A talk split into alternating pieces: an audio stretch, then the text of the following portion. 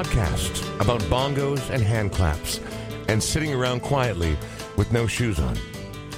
Just kidding. Welcome to episode 67 of The Brian Oake Show. We are recording in the Smart Start MN studio here in the heart of South Minneapolis at 48th in Chicago.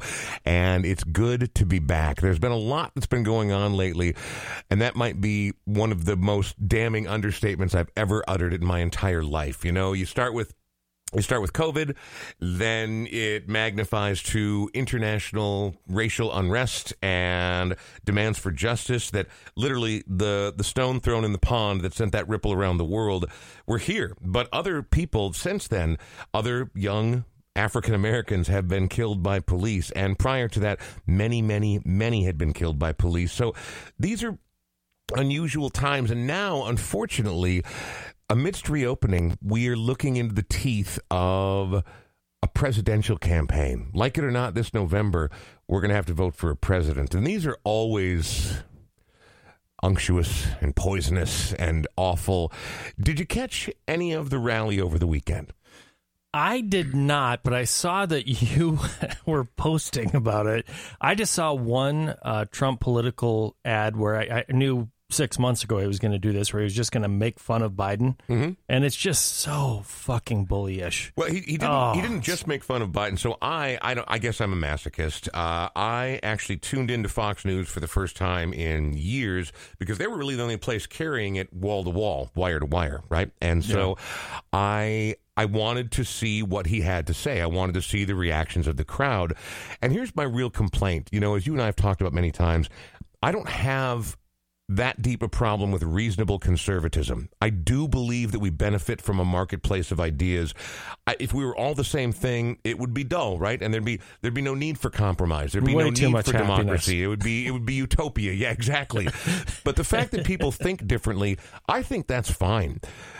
But this had nothing to do with standard conservatism. This was, he never once spoke cogently about any platform or ideology or uh, a, a program position that he had. He spent the entire time fanning the flames of hatred and divisiveness, like his whole little speech about Ilhan Omar. Are you familiar with the book and or movie 1984? Oh yeah, all citizens were required to attend something called the two minutes hate every day to make sure that they got Yeah. mad about an imaginary, you know, uh, an imaginary villain, and and it got everyone fired up. And so when he talked about who he called Ihan, Ilan, Omar, no idea what he's talking about because oh my god. Um, the crowd just, you know, and again, I know the crowds were much smaller than expected, and I don't know if it was sabotage or not, but I enjoyed it. Uh, but he he he's not talking about what he plans to do. He's not talking about measures that he plans to install. He's not talking about programs or situations that he wants to move forward. He's pointing out enemies and fanning the flames of hatred and divisiveness.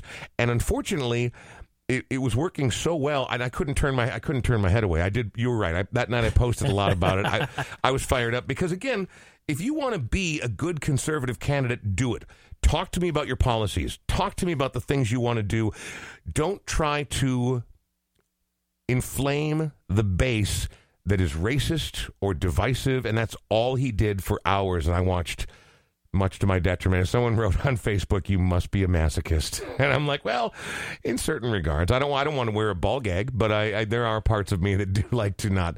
Okay, well, maybe once in a Not- while I want to wear a ball again. gag. Yeah, no, exactly. Well, just once. Once was enough, man. I'll try anything once. Oops. Um, yeah. So I just that rally. It, it was it was mind boggling. It was underattended, but it wasn't.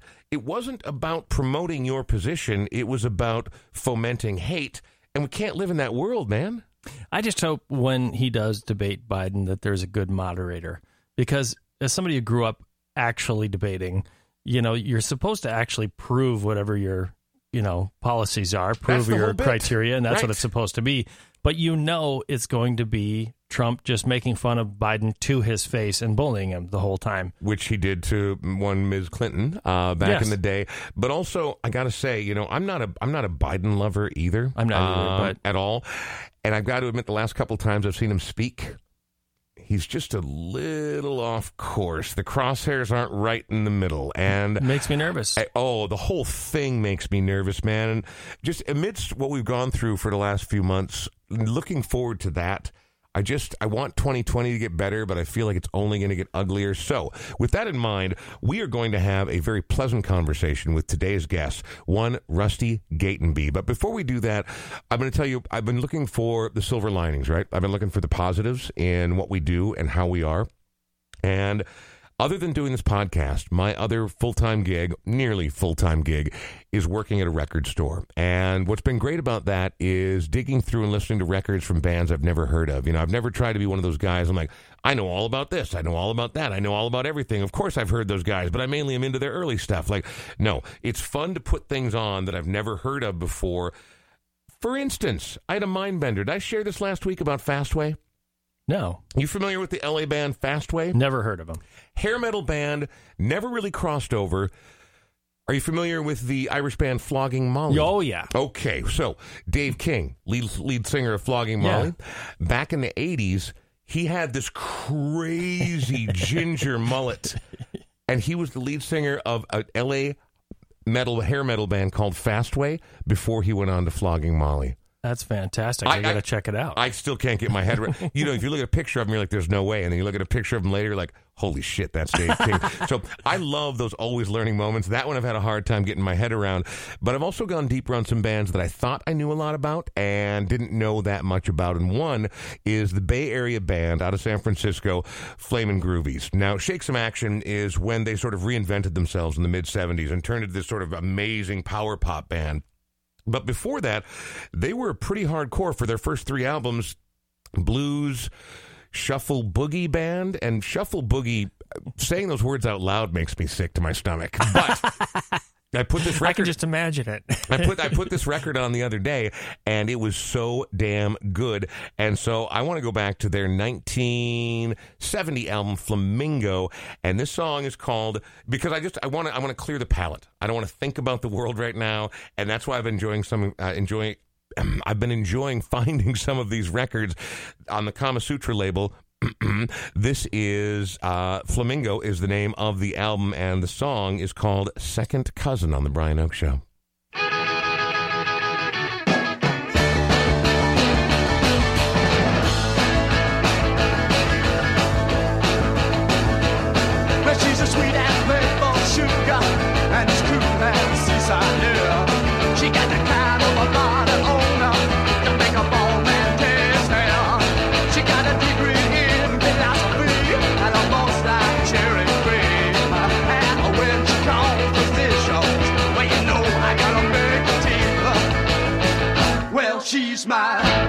Second cousin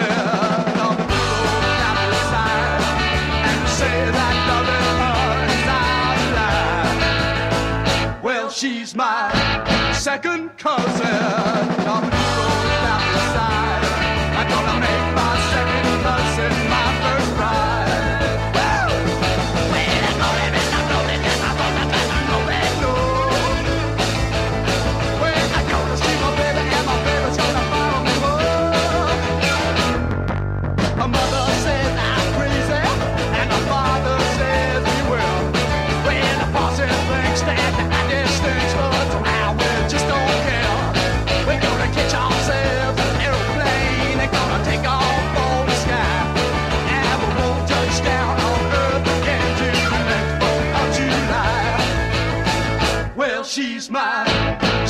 second cousin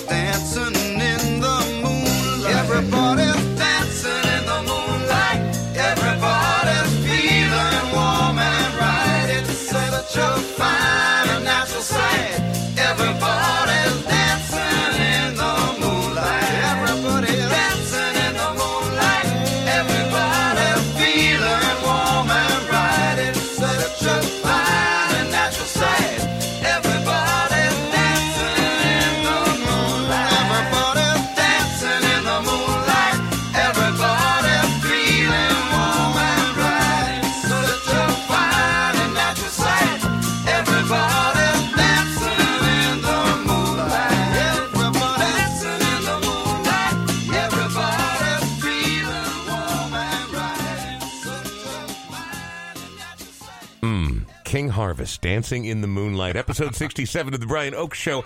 Let's introduce our guest. You know, his. You wanted a palette change. I, I- dude, but that's the whole bit. Like, it's been all so heavy and so crazy lately. That was absolutely perfect. I haven't heard that song in a minute. Right. Have you been listening to WDGY at all, by the way? No. They they are on fire right now. They are that a right? combination of old school KQRS and Oh. Sunshine Pop era. Uh, cool 108. You know, both those stations have changed so radically. Yeah. But if you if you long for the days of King Harvest, I cannot recommend WDGY enough right now. I, I think they're absolutely killing it. Let's introduce our guest. Uh, I know him as a movie reviewer to the stars. I've seen Yes. him. I've seen him interview literally the glitterati, the the Hollywood A-listers for many many moons, and we'll talk more about that in a minute. But Rusty Gatenby, hello, how are you? hey, good. Thanks. How's your lockdown?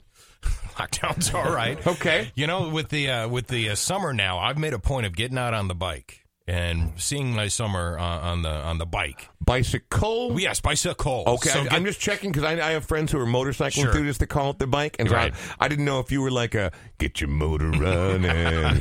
no, I'm too much of a wuss. yeah. I hate motorcycles. So I mean, I've, I've ridden motorcycles. My dad had a motorcycle when I was growing up, Uh-huh. and he would, you know, go off to work, and this guy would take the motorcycle, and then he finally got rid of the motorcycle because Oh. the neighbor said, "You know what your son is doing while you're away." Is riding your motor. Could you? Did you pop a wheelie?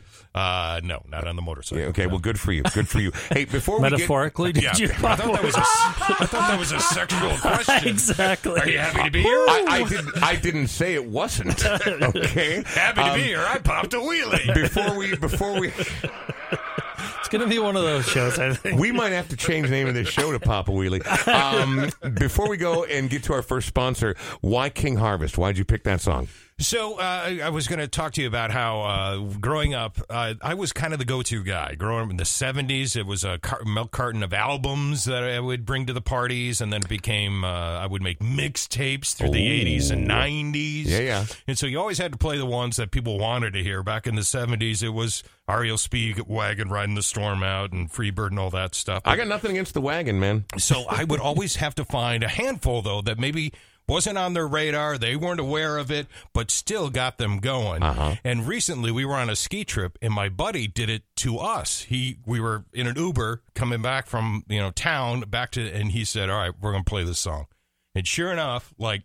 30 seconds into it, four guys are dancing in the moonlight. I said, son of a bitch, you just did that. You made that moment happen. I love yacht rock, and so I, and I, I listen to a lot of it. Not all day, every day. Like I like to have the widest variety possible. Yeah. I want to hear something savage and hardcore, and then I want to hear "Dance in the Moonlight." I haven't heard that song in twenty years. That was Right. an excellent pull. An Right, yeah, excellent yeah, pull. yeah, yeah, yeah. Oh, as we just talked about off air, uh, England Dan and John Ford Coley. Really love to see you tonight. All right, before we talk more to Rusty Gatenby and hear a lot more music, because he has made a more than a couple picks. I'm gonna be honest. um, we should thank Smart Start MN, the primary sponsors of the Brian Oake Show. Smart Start MN are Minnesota's original ignition interlock company. They are the ones who pioneered this groundbreaking situation where if you get a DUI, first of all, don't get a DUI, but lots of us, and I am saying us, have had DUIs.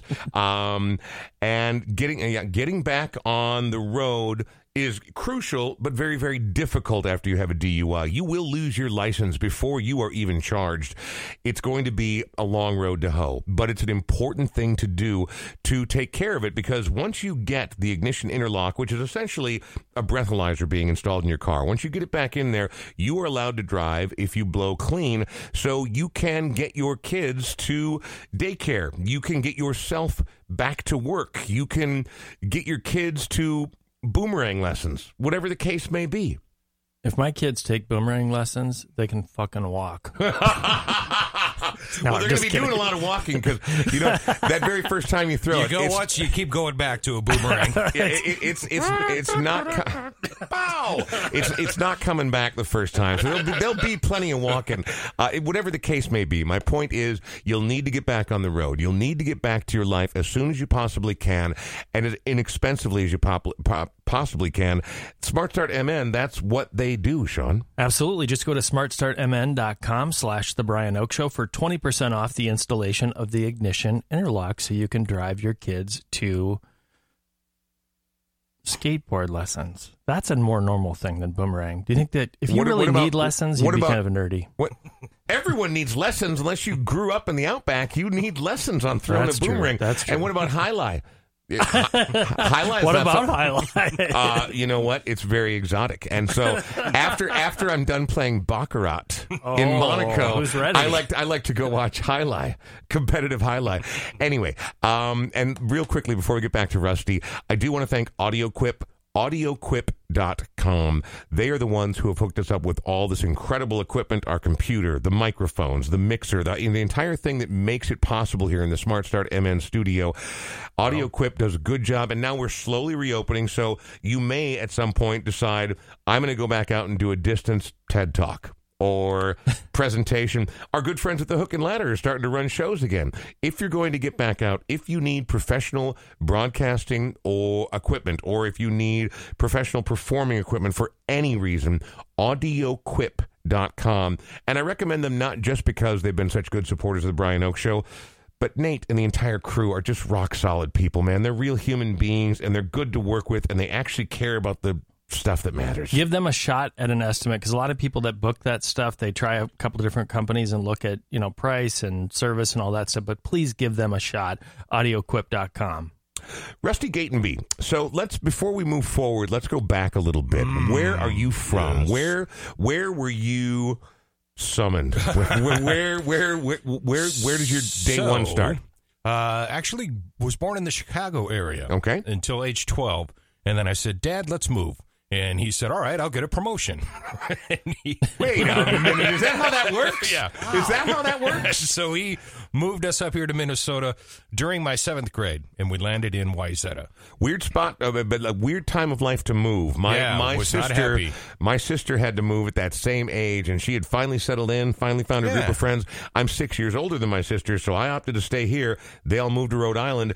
Was that Ah. a, was that a tough transition? Uh, yeah, but it didn't take long because I, I met with my buddies, who I'm still buddies with, uh, right away. Fortunately, couple of great guys lived in the neighborhood. We rode the bus together. Right. We skitched behind the bus in the Oh, yeah. in the winter. Ooh, you know that's not safe, right? Yeah. the Brian Oake Show in no way endorses skitching. Although I, Only in the winter. We never skitched in the summer. Oh well, don't do that. Yeah. Unless you got roller skates or a hover bike or something. No, but skitching, uh, I like to hear stories about it.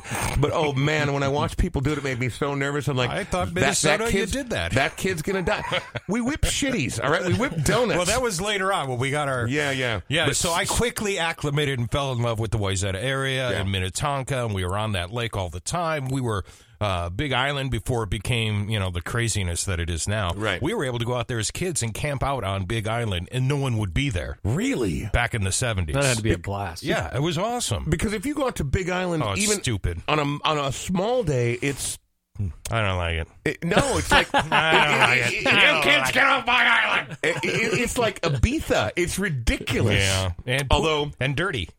yeah, a lot of peeing, Yeah, a lot of yeah. turds, duty. Oh.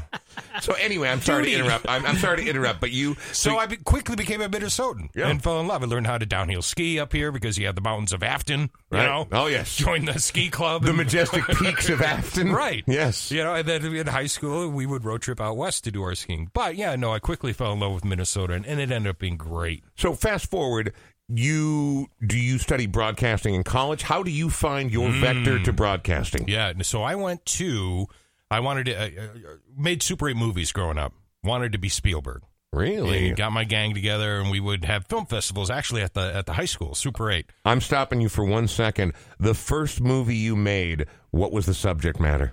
So the first movie was basically we were inspired by Laurel and Hardy because our Super 8 basically was silent, Right. But we would take cassettes and and add music to it, so kind of like the silent movie. Yeah, yeah. It was called uh, Super Stupid. yeah, I'll take the soup. yeah, yeah, and it was basically uh, a, uh, one of our uh, buddies who who who uh, a short little Italian guy, kind of looked like the Fonz. We put a cape on him, and he would go out and rescue kids that were being bullied. Like he took my ball away, and we'd make him fly and run and all over Wayzata. Yeah. yeah, yeah. But Fabulous. So, Right. so you start making movies, you fall Yeah. in love with movies, but still, it doesn't automatically mean that you get to be the premier movie reviewer in the Twin Cities. What's that vector like? The short version of the story. So I went to college. I wanted to go to UCLA. We looked at, you know, this is how much it's going to cost you. I think back then it was like 12 grand. We thought it was outrageous. it was back then. So I went to Madison because they had a film school and the uh, Zucker brothers had graduated, Airplane, hello. So I went, all right, that's a good second choice. So I went there and loved it, fell in love with Badger experience down there at Madtown. And then from there, uh, d- actually during there, that's where I met one of my buddies who became a writer. We both loved it, worked on projects uh, together at college. He went on to LA. That was going to be our plan. And uh, I ended up taking I applied everywhere here after college, all the ad agencies. Uh, I used my creative writing skills, and I landed a job at KSTP, like the entry level, with the idea being just going to gather some, you know, traction here, some money, so I can move out to LA. Flash forward 31 years later before I left, and my writing partner created the show Modern Family. So, Wait, wait, Modern Family, Modern Family? Yeah, like the one that just wrapped up. Steve Levitan, uh, and, and he had many other successes. He's won Emmys for he, wrote for Frasier, the Garry Shandling Show. Right, right, right. Created Wings, uh, Just Shoot Me rather. Wrote for Wings, created Just Shoot Me. Yeah, so he's had great success out there. I understand that Modern Family was a relatively popular show. It was, yeah, I- yeah, I- Won uh, the best comedy five years straight, and that's a record. wow, have you and were you on that show? I was on that show. Tell me. I was actually on the finale. I'm here's a trivia question for you. If they say who was the last actor ever given credit in Modern Family, the answer is Rusty Gatenby. Before we talk any more about your unusual and rich Yes. You're going to ask why I'm not wearing pants? well, no, that's what we do that's here a at the. Brian Oake Show. I'm But- about to pop a wheelie. yeah. that- no, you're not. You're about to tell me about the next song we're going to play, Okay, all right, which is Two Little Hitlers. right. So, I don't know this song. really, you don't? Two So- Little Hitlers. You you will recognize it. So Will I? yes, totally. So but in the '80s, when I do my little mixtapes, and Mm-hmm. you know what were some of the '80s top 40, you know, and I have all those '80s Oh, so songs, much. yeah. And then this guy, Elvis Costello, I you know I know Elvis Costello. I I have to admit I've got a bit of a block in my brain because Ah, you don't my, like him? in my 25 years of doing musical interviews, you know, as long as you've done TV and Yeah, talked to movie stars, I guarantee that you've met a couple of movie stars that were absolute Oh, yeah. assholes to you. Oh, he was an Number number one worst of all time, Oh my. Elvis Costello, which could, is a I bummer could see that. because I, I- I've talked to people who are like, I don't know that I've ever met anyone nicer, and I'm like, well, either I caught him on a bad day, Sure. Uh, well, and again, I want to talk to you more about this on the other side of the song because, you know, a lot of people hate doing promo, right? And a Yeah. lot of what you had to do was them having to do promo for their movies, right? Right. And sometimes they're in the mood and sometimes they're not. Yeah. Not only was he not in the mood, Oh, boy. he went out of his way to be a cruel Oh. bastard Oh, that day. Now, damn. I've heard from many people that he's actually a wonderful individual, but he's sort of notorious for hating the press. So I had a surreal moment, real quick, with Elvis Costello. I was at the Beverly uh, Beverly Hills Four Seasons Mm-hmm. out front, waiting for my cab, and Elvis had just put out new music, and I'm listening to new music by Elvis Costello, and out walks Elvis Costello, just standing in the taxi line, shoulder to shoulder with me. Right. I look over and smile, and he smiles, and I go. You're not going to believe this. And I take off my headsets and he's receptive and I put it on. And he goes, Oh, good choice. See, I've heard from so many people he's amazing. I've never met a bigger So- dick in my dick? life. But Well. anyway, but but anyway, I want but but listen also to this song. Two Listen little to, Hitlers. Listen to this song. This was a palate cleanser that got the crowd. They would uh, they would perk up and go, "What am I listening to?" And I think the lyrics are pretty cool for right now. While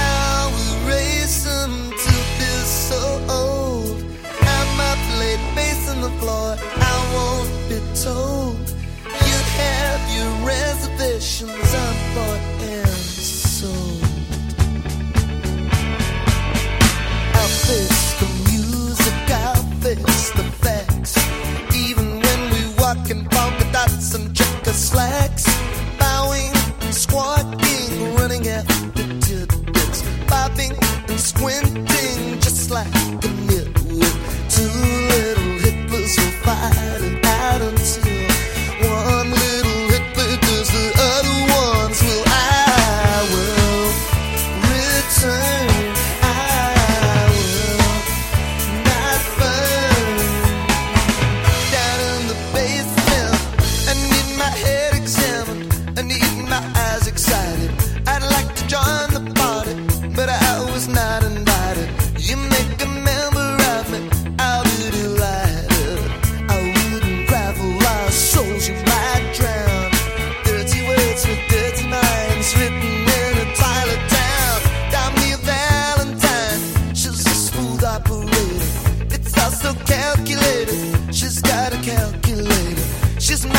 my soft-touch typewriter,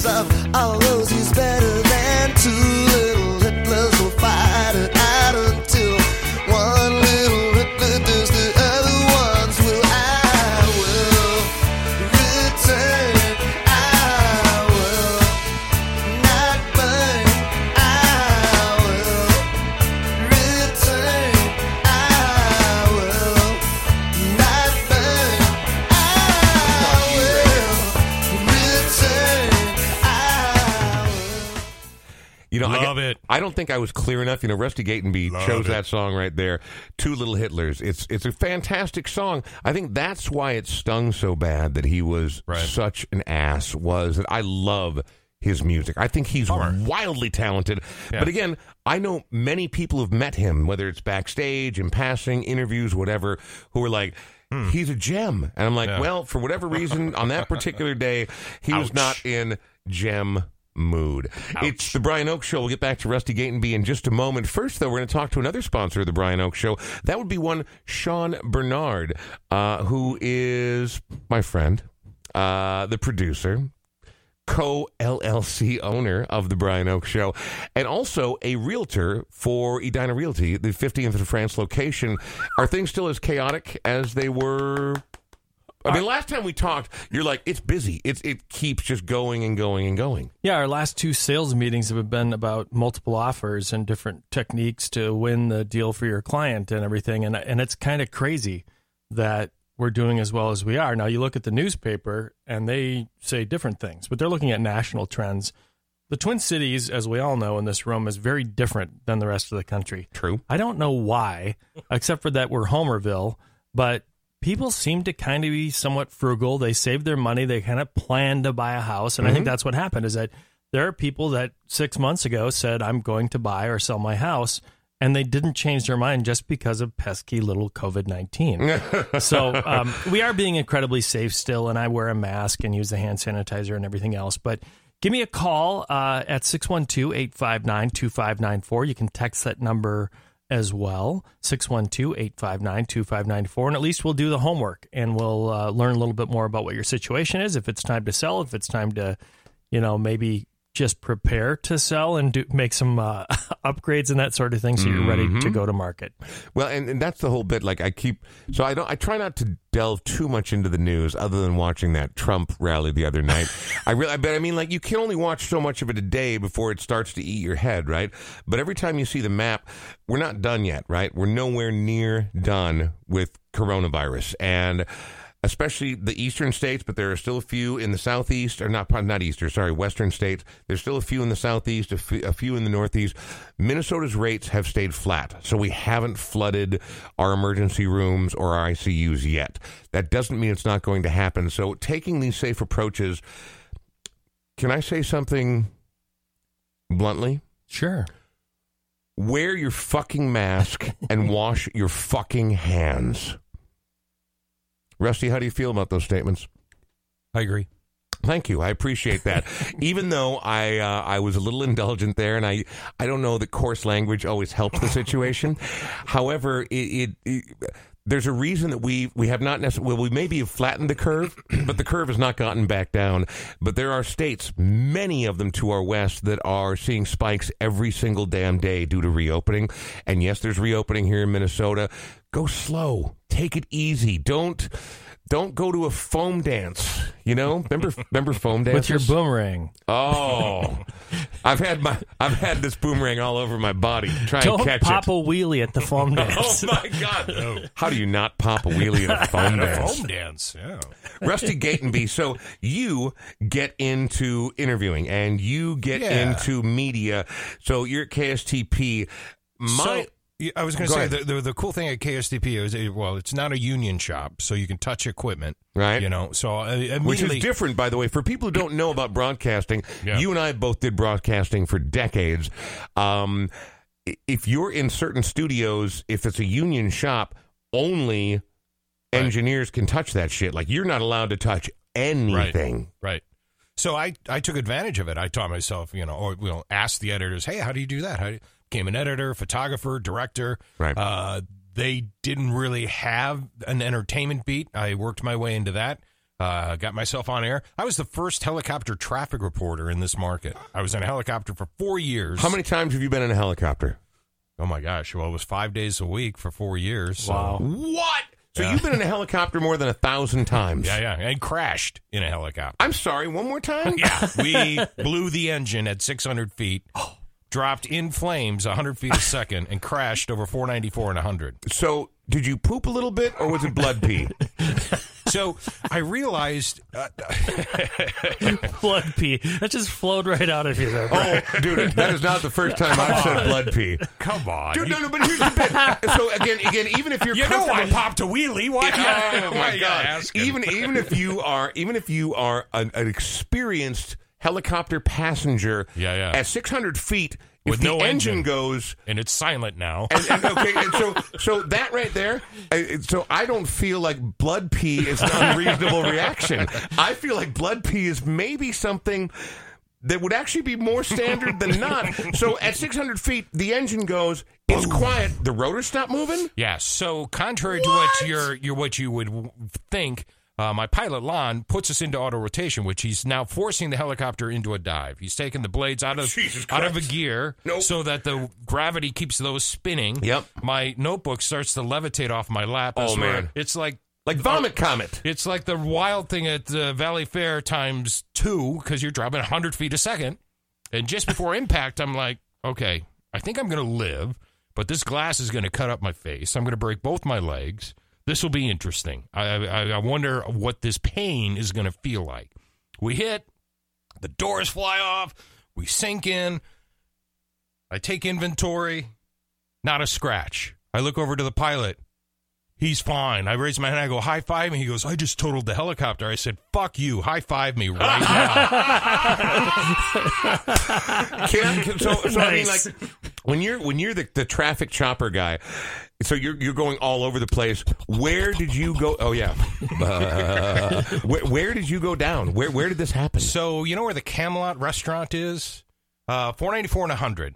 I know exactly where that is. So there's like I live uh, not far from there. What quadrant would that be? North. Is Camelot east? still there? It's a museum now. I Okay, think. yeah, yeah. right. It was a restaurant. right, I remember that way back in the day. Yeah, yeah, yeah. So there was a parking lot there, and I'm some company. We crashed into their company at six fifty five So a.m. did you hit a building? Did you hit a marsh? Did you hit a freeway? Well, did you hit, hit a parking lot? It was a parking lot, and as we were coming down, there were the, the higher industrial telephone wires. So he actually had to flare the blades sooner than he wanted to. So he just Christ. drift over the wires, which felt like inches, but we cleared it, and then we dropped again, and we hit harder than we should have, and that's why he totaled the helicopter. But hey, high five me, motherfucker! Look, look.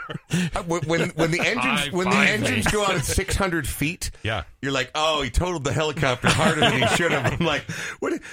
You Yeah. shouldn't be alive. it's game on when that happens, man. It is Holy game crap. on. All right, before we talk about you interviewing movie stars, let's go on to this next song. Well, Uh, why don't you pick one of the ones that you have? So of the just give him a flavor of BeauSoleil because this was a palate changer. Just just a mo- keep our mics on. Do you have that? Yeah, one? I will. All Yeah, I right. will. So this is after you know all the top forty songs. I put this on. Now Mm-hmm. listen to this guy. And it was, come on, Opa. right? Yeah. Suddenly people perk up and go, "What am I listening to?" I know, I know Zydeco. I know Southern music. I just don't know this song. It's hard not to move when it's on. Right? In the mixture of other top forty stuff, Oh. suddenly people are going, and they can't help. They're out there on the dance floor.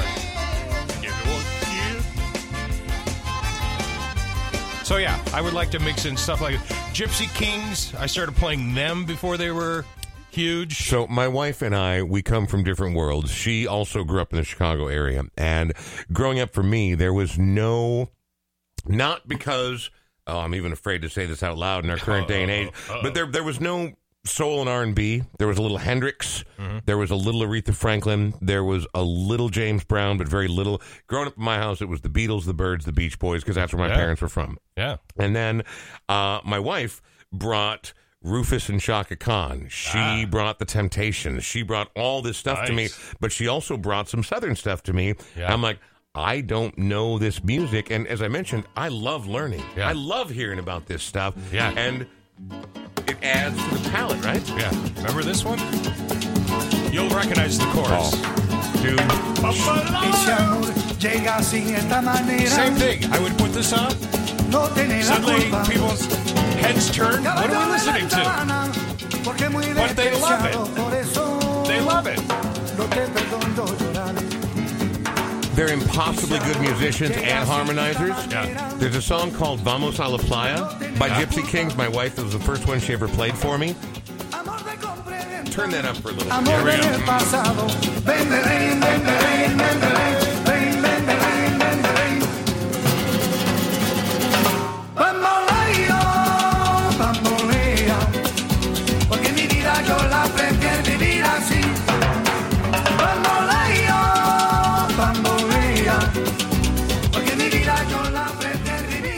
Fun, right? This is the second French group you'd played for us. I didn't mean to. Well, that's okay. I, I, I, took, I took five years in Mon French. Dieu. Oh, mais C'est oui. incroyable. Oh, oh. Regardez-moi, my Oh, Willy. Mon petit chou. Oh, all of our potential French listeners are gone forever. shoes. Yeah, they're like, first he said blood pee, and then they made fun of our language. Worst show.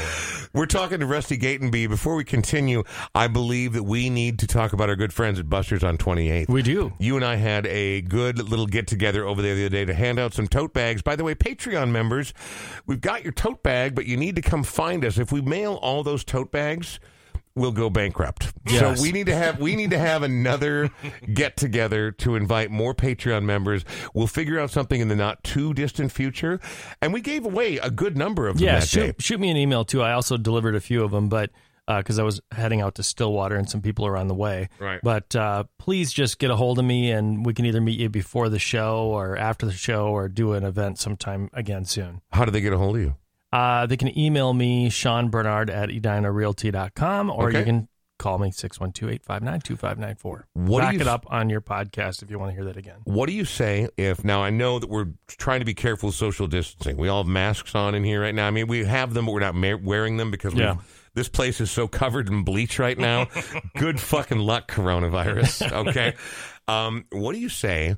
The first two VIPs that get a hold of you, they're welcome to come down and watch a live recording here. I think that's a great idea. Yeah? Yeah, absolutely. All right. As long as our guest is comfortable with it, whoever that guest may be at that particular point.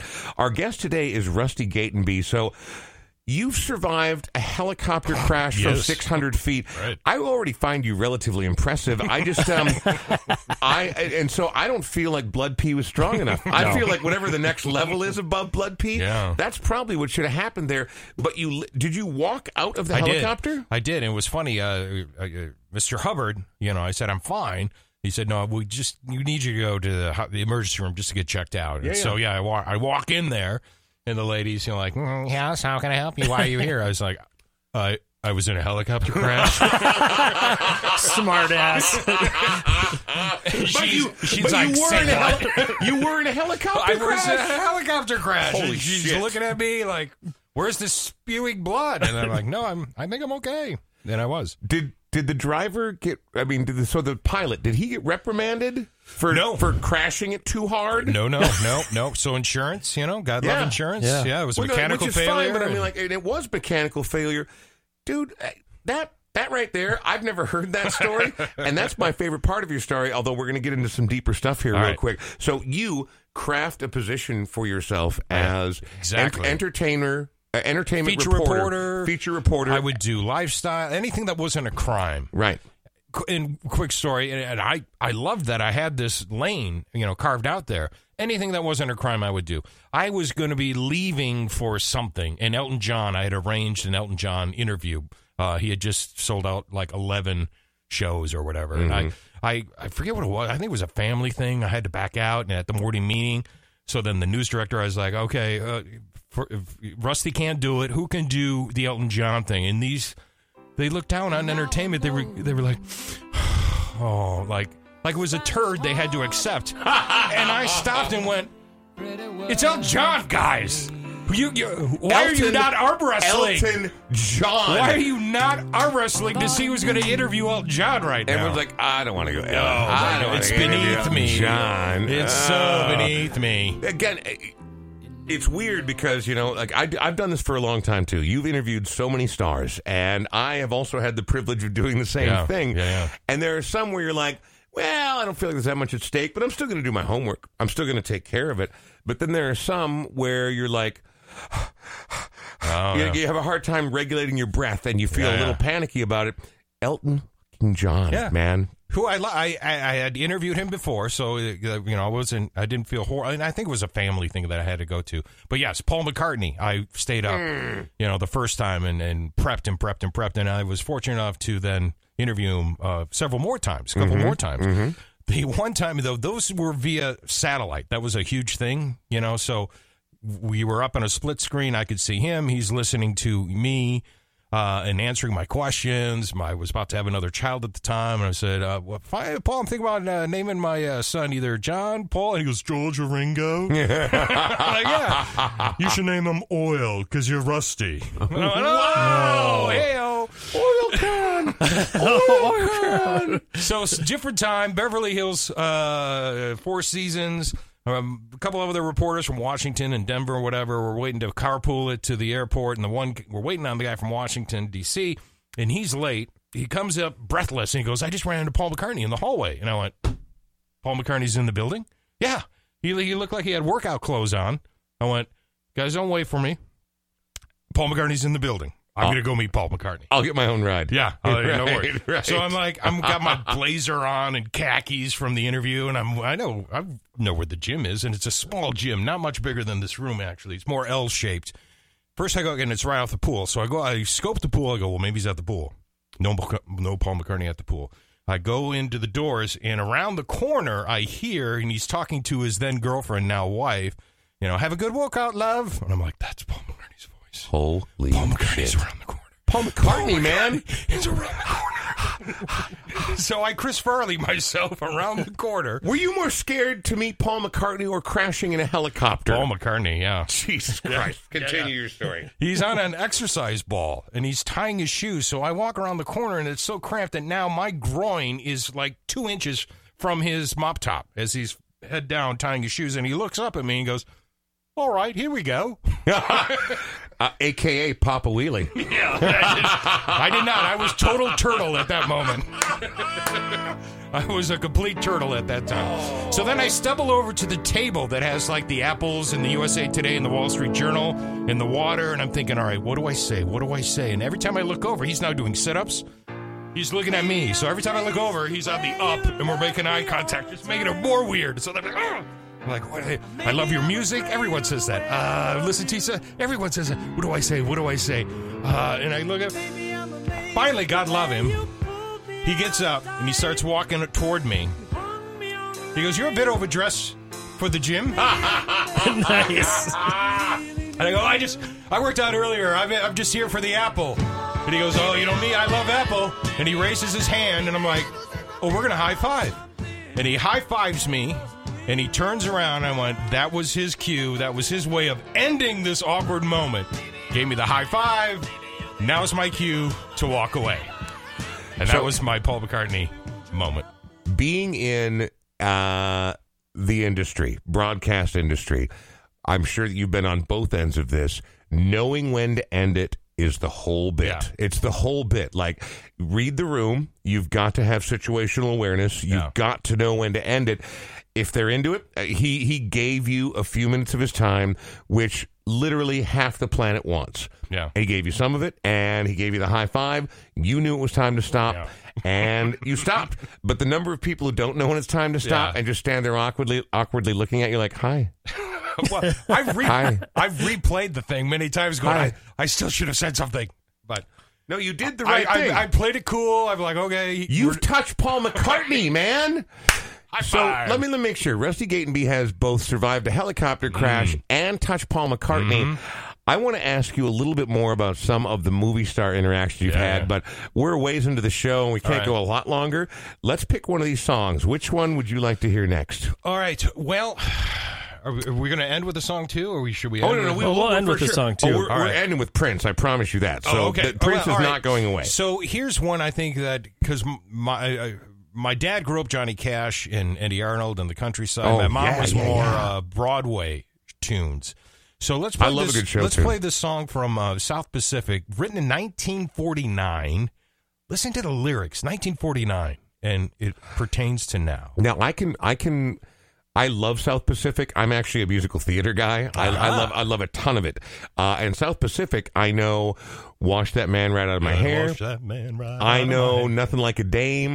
Like I- a dame. oh, we got sunlight on the sand. We got oh my god. Anyway, um, Belly oh, here's the problem: is Put your pants back on. I don't. I don't want to Papa Wheelie. I don't. I don't. I don't want to hear it every day, all day. Yeah. But Bali Ha'i. Some enchanted. Oh my God! There will come a stranger. There, there's a reason. So I don't, but I don't have every song from South Pacific Listen in my this in my mega mix. This one I'm excited to hear because Listen I don't really know it that well. All right. oh, the lyrics.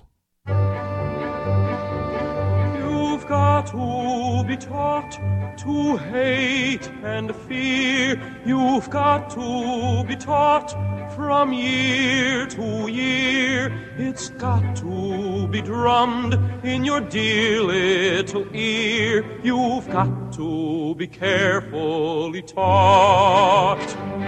You've got to be taught to be afraid of people whose eyes are oddly made and people whose skin is a different shade. You've got to be carefully taught.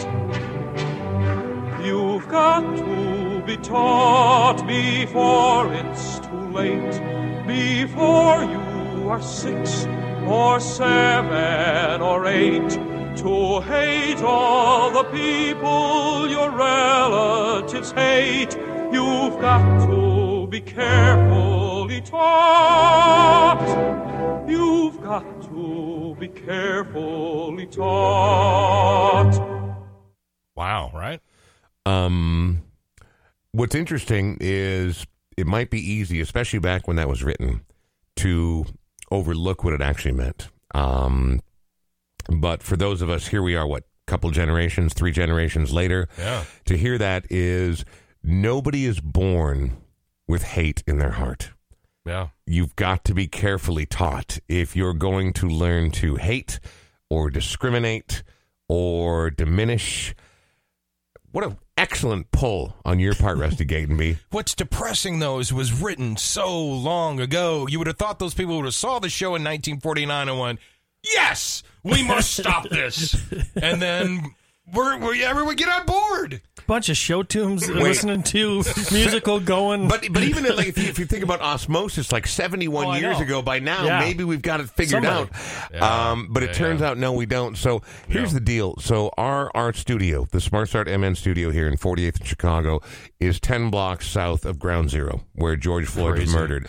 Over in my neck of the woods where I live on Hiawatha in South Hiawatha in Southeast Minneapolis, mile and a half, maybe a mile from all the destruction, the burning, but it's spread to everywhere. In fact, it's rippled throughout the country and really around the world. Yeah. It's um, it's heavy, man. Like I mean, you you. you it's forcing us to take a new look at who we are. Like, uh, you know what? I I'll hope put, so. I'll, I'll put I myself. I'll put myself in the spotlight. Always considered myself cool white liberal guy who understands everybody and is down with everything, but maybe never really appreciated the full level of white privilege I've been afforded to be that guy, right? Like, and didn't have to pay the price that other people have had to pay. That song right there is another eye opener. That's a really, really good Yeah, pull. yeah. Cool. Rusty Gatenby is our guest. So, Rusty, uh, as we wrap up things here on the Yeah. Brian Oake Show, episode 67, so you craft this position for yourself. You become media guy. And this was back in the era still, because I was there as well.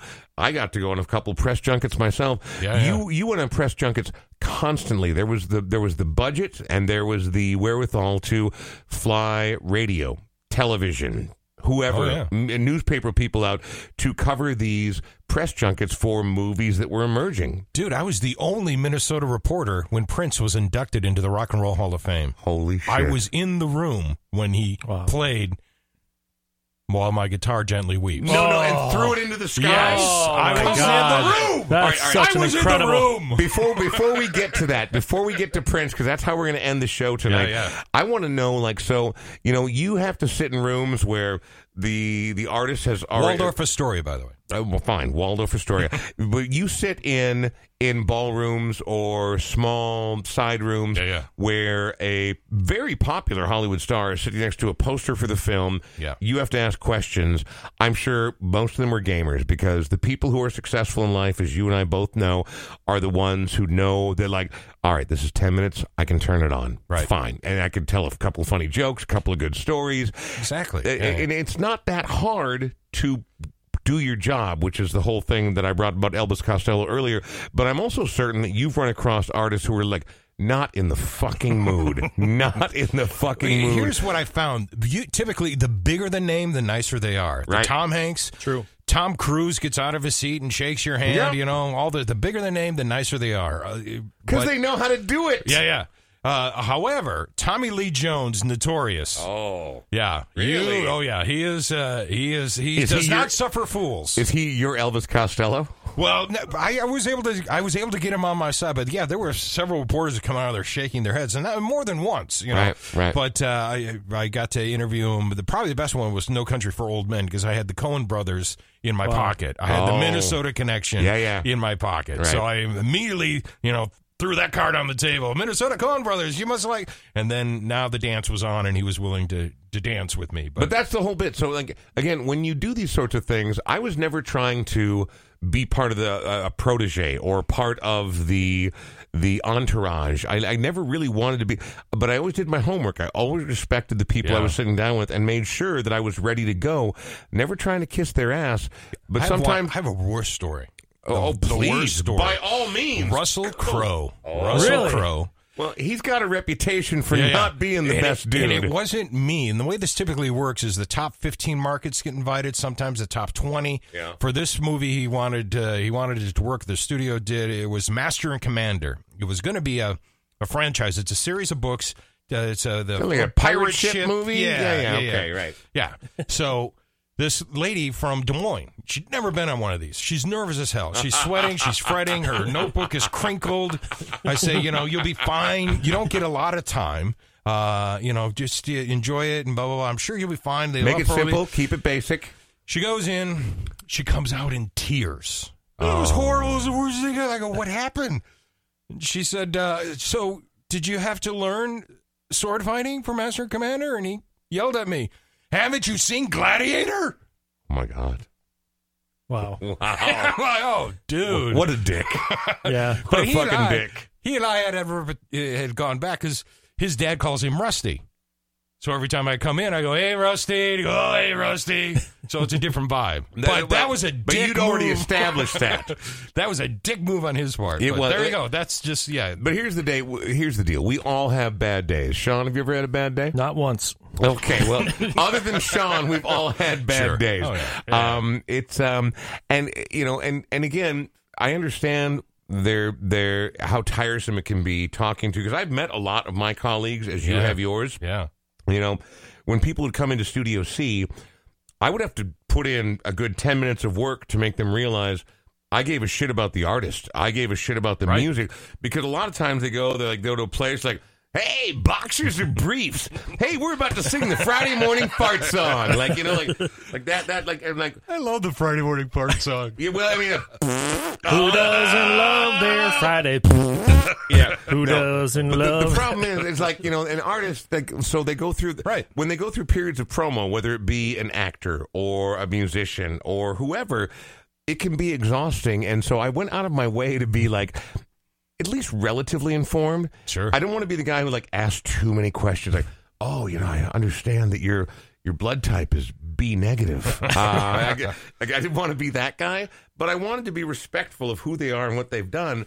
And once they relaxed, and the reason I did it not because I wanted to be friends, but because if you do that to an artist, you know, whether you're interviewing them or whether they're performing in Studio C, they relax. You get a better interview, you get a better performance, and you gain, as you said, when you could call him Rusty, Yeah. you gain their respect. Yeah, yeah, yeah, Oh. yeah, yeah. Yep. All right, Rusty, we got to wrap things up. We're in an hour right now. Before we get to our last song, which is going to be by n- none other than His Purple Majesty. Yeah, Um, if go-to. people if people want to get in touch with you, if people want to know what you're up to, what's the best go to for them?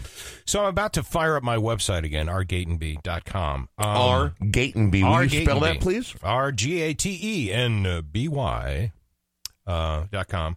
Uh, I'm on uh, CCO every Friday morning. Yep. Just kind of, you know, I'm in the uh, the. I'm in the ninth inning of my career, so I'm just Welcome kinda, to the freaking club, Gatenby. Welcome to kinda- the freaking club. I'm just kind of chilling. I'm loving what's going on at CCO. They've Yeah. been uh, they've been great to me. It's been gosh, 2006 years over there. Well, so for people, who- movie guy. for- and again, I know that it's impossible to imagine that no one, that there's anyone who isn't listening. But if they aren't, what are you doing Friday mornings over there? So coming up this Friday, it's uh, Kevin Bacon. Since the uh, since the uh, COVID thing, I've been broadcasting from my man cave, and so this Zoom. You know what the hell Zoom? Oh man, I'm getting tired of Zoom. I, I mean, it's great. What happened to But also, uh, now it's Zoom. So anyway, we uh, he zoomed with me in my man cave. So I'm gonna have a bacon bit on Friday. all right, very good. And that's WCCO at what time? Uh, about six forty in the morning. Okay, and so you can, Minnesota's most watched. you can still listen at 8:30 a.m. But are we talking TV or is it not on the radio? It's TV. It's TV. Television, like Channel Four. Channel four. I'm on Channel four, baby. Oh, t- television. Yeah. Well, la t fucking dog. Jason DeRusha. He was here. Yeah. Yeah, he's, no, he he's my play here. partner. Oh well. Yeah, that's right. I've seen him pop a wheelie. What's your point? And scene. What's Uh, Rusty, two things. Two things before we go. yes. Promise me you'll come back and do this again. Okay. And then got some what more songs. Okay, I got okay some doesn't more sound songs. like a solemn promise. Like I feel like we should like burn ourselves on a, on Ah. embers or something. Uh, he's like, okay, All right. yeah, Sure. I got more songs. No, man. that sounds great. Uh, You know, you have more songs. This last song, by the way. Yeah. Okay. So we'll get to this last song. I do need to thank our sponsors, uh, Smart Start MN. Uh, also, Busters on 28th, who are still open, active, at it, doing their thing. And you can order online. what? Oh, really? Yes. And it's really great to have them. Uh, thanks to Sean, You bet. Edina Realty, uh, Audio Quip, all the people who've done our photography, our artwork. It's uh, it's really hard to imagine how. I mean, the, the last many months have been unusual for most of us. For me personally, the world got turned upside down late last summer, and um, the number of people who've jumped on board has been humbling and uh, and really really amazing. And so, thank you to all of our Patreon members. Thank you to the people who come to our events. Well, when we could still have events, but in the not too distant future, we will have more events. So, thank you everybody who listens, promotes. Uh, shares all that stuff uh, so as we get to our last song here you were at The induction into the Rock and Roll Hall of Fame, Prince. for this uh, for the performance where he at the end of while my guitar gently weeps throws it into the crowd Yes. So funny too, because uh, he was rehearsing. The opening set is as amazing as that "While My Guitar Gently Weeps." Prince opens that that broadcast, and the doors are supposed to open at uh, like eight, and now it's eight ten, and now it's eight fifteen, and I'm in line. he's like, never been punctual Yeah. he's never been punctual in front of me is like because George Harrison was being done. The Yoko Ono is Yep. in, in front Yeah. of me, and all you know, everyone's starting to grumble. wait, wait, you're standing in line with Yoko Ono Mm-hmm. Jesus God Yeah. You So- just lose a tooth. we, I just punched. I so I was putting my hand back to my face. I just smashed myself in the face with a Wow. microphone, but You're I'm gonna fine. Have, you're gonna have I'm blood fine. urine. You're gonna It's have no I'm fine. helicopter crash. It's called blood pee, not blood blood pee. You're urine. gonna have blood pee. Um. So, cut to Google that opening number. Like within two minutes, or within the opening minute, it was evident why he was rehearsing because he was gonna kill with his opening set. You Uh-huh. know, suddenly Yoko Ono standing on her chair, she's clapping and loving it. So yes. Then at the end, he had this uh, guitar solo prepared. He evidently showed up to rehearsal and didn't reveal the guitar solo to to the extent that he ripped it off. But so he had a guy up front that he at one point he falls back and the guy catches him, you know, and then pushes him back up. Well, that's the dude that catches the guitar. Well, and so couple apocryphal things about that is that the guitar just vanished and got broken and sold for millions of dollars. no, there was a guy who was there to catch Yeah, the guitar. yeah. The other apocryphal thing is that shortly thereafter, someone asked Eric Clapton, "What's it like to be the best guitar player in the world?" And he's like, "I don't know. Go ask Prince." Yeah. Also, never happened. Oh, but he didn't? No, that's not a, that's not a true story. Oh, shoot. It, it, it, well, again, but that being said, watch Prince play guitar, and I don't know. You want to That's one of his you best. want to listen to Derek of the Dominos, or you want to you want to listen to Prince? Uh, Rusty, thank you very much. This was the song you're going to close with is a, another one because this was a college song, and Prince, Michael Jackson was everything. Thriller was out. Michael Jackson, Michael Jackson, Michael Jackson. And I, being a hometown guy down in Badgertown, Madison, would put this on and go, "This is the guy you got to listen to," and it worked. Got everyone's attention. Absolutely. I, I, I have no argument. It's off his best record whatsoever. Rusty, thank you. Sean, thank you. Thank you, Rusty. I love you. Oh. Are you popping your wheelie? I am. Pop a wheelie!